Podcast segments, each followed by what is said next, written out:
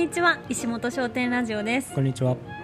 文也君、はい、突然なんですけど、はい、今日はちょっと持ち込み質問みたいなのやっていいですか？はいはい、というのも、はい、昨日私夜に、はい、新潟の友達たちと Zoom でちょっと会議みたいな、はい、会議っていうほどじゃないんだけど、はいはい、そこでも勝手にお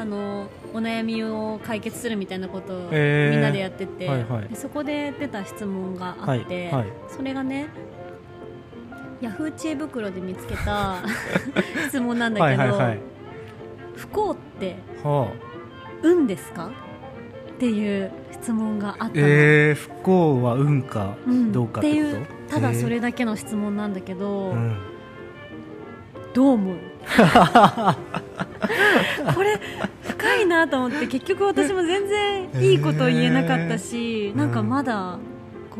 う消化不良なまま終わってるんだけど、ズームでは どんなことがあったんですか？まあ、最終的にみんなの答えは、はいはい、マインドセットっていうか、自分たちの捉え方、気持ちの持ちようによって不幸は不幸じゃないっていうか、気持ち次第だみたいな内容で収まったんだけど、不幸って運なのかな、そもそも不幸ってなんだろうみたいな。うわー、本当不幸ってなんだろうになりますよね。捉え方次第ですもんね。私あんまり、うわめっちゃ不幸って感じることがないよ、っていうか、そもそもそれは最近もう大人になって、いろんなことを失敗とかも、経験とか前向きに捉えられるようになったから、今そういうマインドなのか、昔からちょっとお母さんの教育のもと、前向きにみたいな育てられてそうなのかはちょっと分かんないんだけど、ある？不幸だな。不幸はあんまないな。捉え方次第だとは思いますけどね。やっぱ捉え方次第と、何ですか、例えばドラマとかを見てて、よくあるのがなんだろう、何かに失敗して、不幸わかんないけど、とかその浮気されて、不幸みたいな、いじめられて不幸みたいな、そういうなんかよくある概念としてのドラマでそういうのあるじゃないですか。あるね。なんかそういうのに対して不幸っていうのをなんか自分の中で持ってて、それが自分の身に起きた時に自分が不幸なんだって思っちゃって、それがたまたま重なったっていう、でそれが運というなら運だし、ね、そういう周りの、メディアとか、ドラマとかそういうのの刷り込みじゃないけど、これが不幸なんだっていう概念みたいなのができてるから、自分の身に起きた時に、あ、辛いとかネガティブに考えがちみたいな、でもその概念がなければ、それはそれだし。なるほどね。あ、それだって肩こりっていう言葉を知らない人種っているらしいじゃん。そういう人たちってさ、肩こりしないでしょ。そういや、本当そういうこと。それが言いたかったはい、なんか世界もそれぞれさ、虹の色は7色って決まってなくてさ、3色に見える地域もあれば、もっと10色とか、なんか国によって違うらしいよ。それが言いたかった本当かよいやでも本当そういうことですよね。なんか自分の中にある不幸が、他人がそれ不幸だな、そんなことになってかわいそうだなと思ってたことが自分に起きちゃったってことですもんね。なるほどね。自分がその周りとか、それが他人なのか、テレビで見たものとかスマホで触れたものなのか分かんないけど、そこで触れたみんなが言ってる不幸が自分に起きた時に感じるのが不幸、であれとこれとあれが、全部自分に来ちゃった、この不幸って運なんですかってことなのかな。運といえば運だよね。運といえば運、本当にそう思う。でも、みんな平等に不幸も幸もあるんじゃないかなって思わん？分かんないけど、すごい分かんないけど、お金持ちの人とかがすごく本当に幸せかどうかなんてわからないし、たとえなんか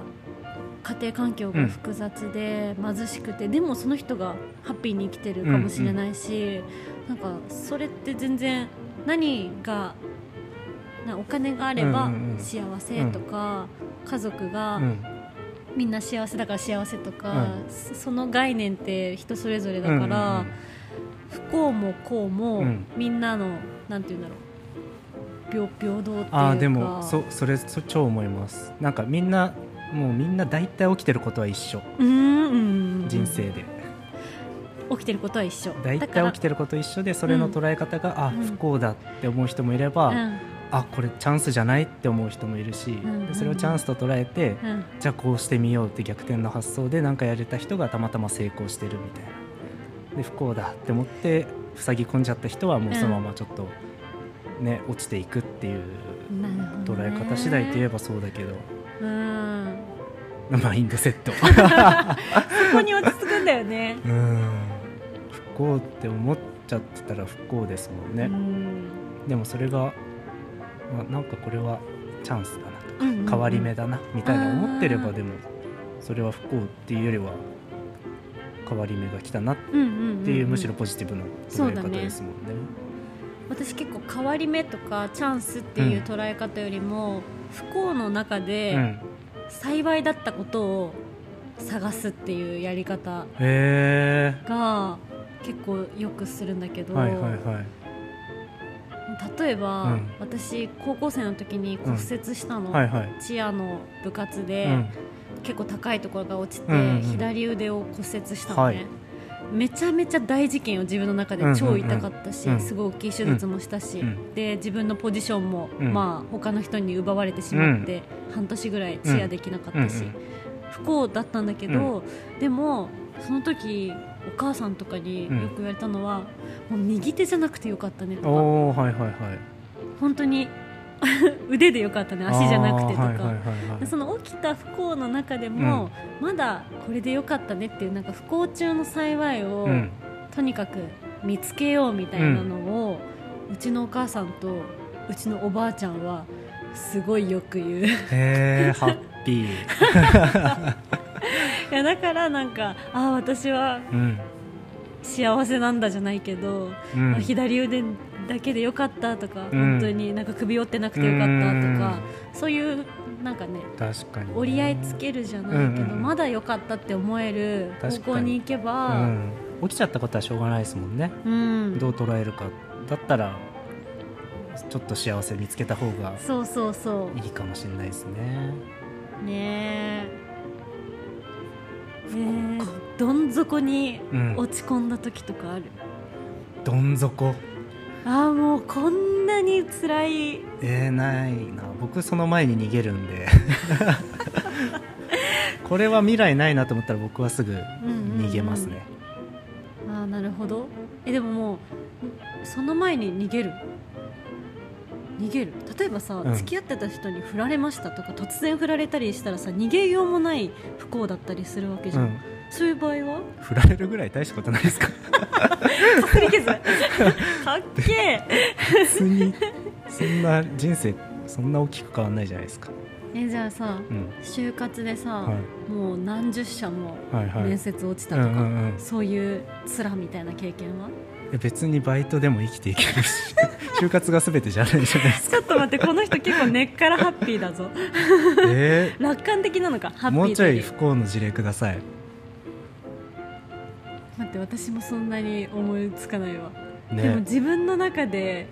すごいこれまで不幸だ、うん、不幸って思ったなってものは、うん、その骨折事件と突然失恋するっていう、うんうんうん、何の前触れもなく、うんうんうん、あとその就活、うん、めっちゃ長かったなっていう、まあ、不幸とは思わなかったけど、うん、辛かったなみたいなのはあるかな。あんまり不幸じゃないのかな超いいことだけど。でもさっきの就活とかの話で言うと、うん、僕はいけそうだなって思うとこしか行かないとか高望みをしないので、うんうんうん、でもチャレンジするから失敗するわけだから、不幸な人はめっちゃ挑戦してるんじゃないですか、うん、あは逆にめちゃくちゃ向上心のある、背伸びして頑張ってるから不幸なことが起きるとかなんじゃないですか。はいはいはいはい。じゃあやっぱりあれだね、自分の価値基準が低い方が幸せだよね、ああそれは思います。僕は別にバイトでもどうだっていいのでって思って生きてるから割と幸福度高いというか、ああそっかそっか、だってさ大企業のあの商社に入って、正社員で年収いくら稼げるようなんだけは幸せじゃないみたいなことを思ってる人だったらね、もうそれが全てだったらそうしなきゃいけないからね、それで挫折したらもう不幸ですもんねねえ、バイトの俺不幸ってなるもんね。うんそう思います。ああそっか。じゃあそうなったらやっぱハードル、幸せのハードルが低ければ低いほどいいね、ですね。だってこの前バーミヤン食べただけで超幸せだったよね。バーミヤン美味しい餃子が美味しいね。あのセブンのさ、ホットビスケットを夜中にちょっとつまみ食いするのも幸せだし ね、でちょっと悪いことするのが ね最高にハッピーなんですよねなるほど。だからね、不幸って思っちゃう人はめちゃめちゃ価値基準が高くて背伸びして頑張っちゃってるか、かって言いながらもう一個思いついてないんですけどいやでもそういうことだよね、だからね自分の幸せの基準を下げるというか、周りに合わせないというかね、自分の中の幸せを見つめ直すといいことがあるんじゃないかとか。いやでも本当そう思う。私意地でも毎日、今日のハッピー10個書くみたいな習慣をやってた、そしたらね、ほんとしょうもないことが出てくるんよ、誰々に会えただけでよかったみたいになりますもんね。そうそうそうそう、雨だったけど、お気に入りの長靴を初めて履けたとか、お気に入りじゃない、買ったばっかりの長靴履けたとか、道端に咲いてる花が可愛かったとか、ちょっとメルヘンだけど、じゃあもう運じゃないっすね不幸は目力、なんていうの、見る力、そうですね、幸せを探せる力が高ければ高いほど。そうですよね、別に骨折しといて左腕でよかったラッキーみたいなやばいよね、でもそう思えるのがいいっすね、大事っすね。なんかそう思わないとやっていけないか。そうですよ、人生めちゃめちゃそんなことハプニングなんていくらでも起こるんだから、どっかでそういう逃げ道というかね、マインドを逃がし方をね、心得とくといいかもですね、いやなんかあれ、その左腕折った時に、その顧問の先生に、試練は乗り越えられるものにしか与えられないからみたいな、それいい、よくさ部活とかで言われる言葉で、だから私でもそれ結構思いません今まで振り返って、なんか自分に何だろう、与えられた試練というか、そういう感じのものって結構できる範囲じゃないですか。で自分が誰かに何かをあれやってみなよっていう時って、その人にできそうなこと言うじゃないですか。あ、そうだね、だから割とそれ正しいと思ってるから、割と試練降ってきた時は、燃える？割と燃えるかも。そっかそっか、もうそういう発想の転換だねマインドセットすいません、ズーム以上の答えが出ませんでしたねいやでもなんか、あの幸せの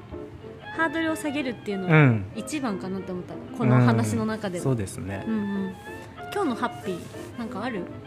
今日のハッピー、今日のハッピーは私はね、今日今飲んだ梅酒が想像以上に、久しぶりの梅酒が美味しかったこと。あ、ちょうど僕もそれ思ってました乗っかってきた乗っかるね君は梅酒が美味しかったですということで今日も幸せでしたね。幸せでした、皆さんにも幸せが訪れますように。訪れますよ訪れるというか、幸せはそこにあるものだもんね。ということで今日も終わります。終わります。せーの、終わり。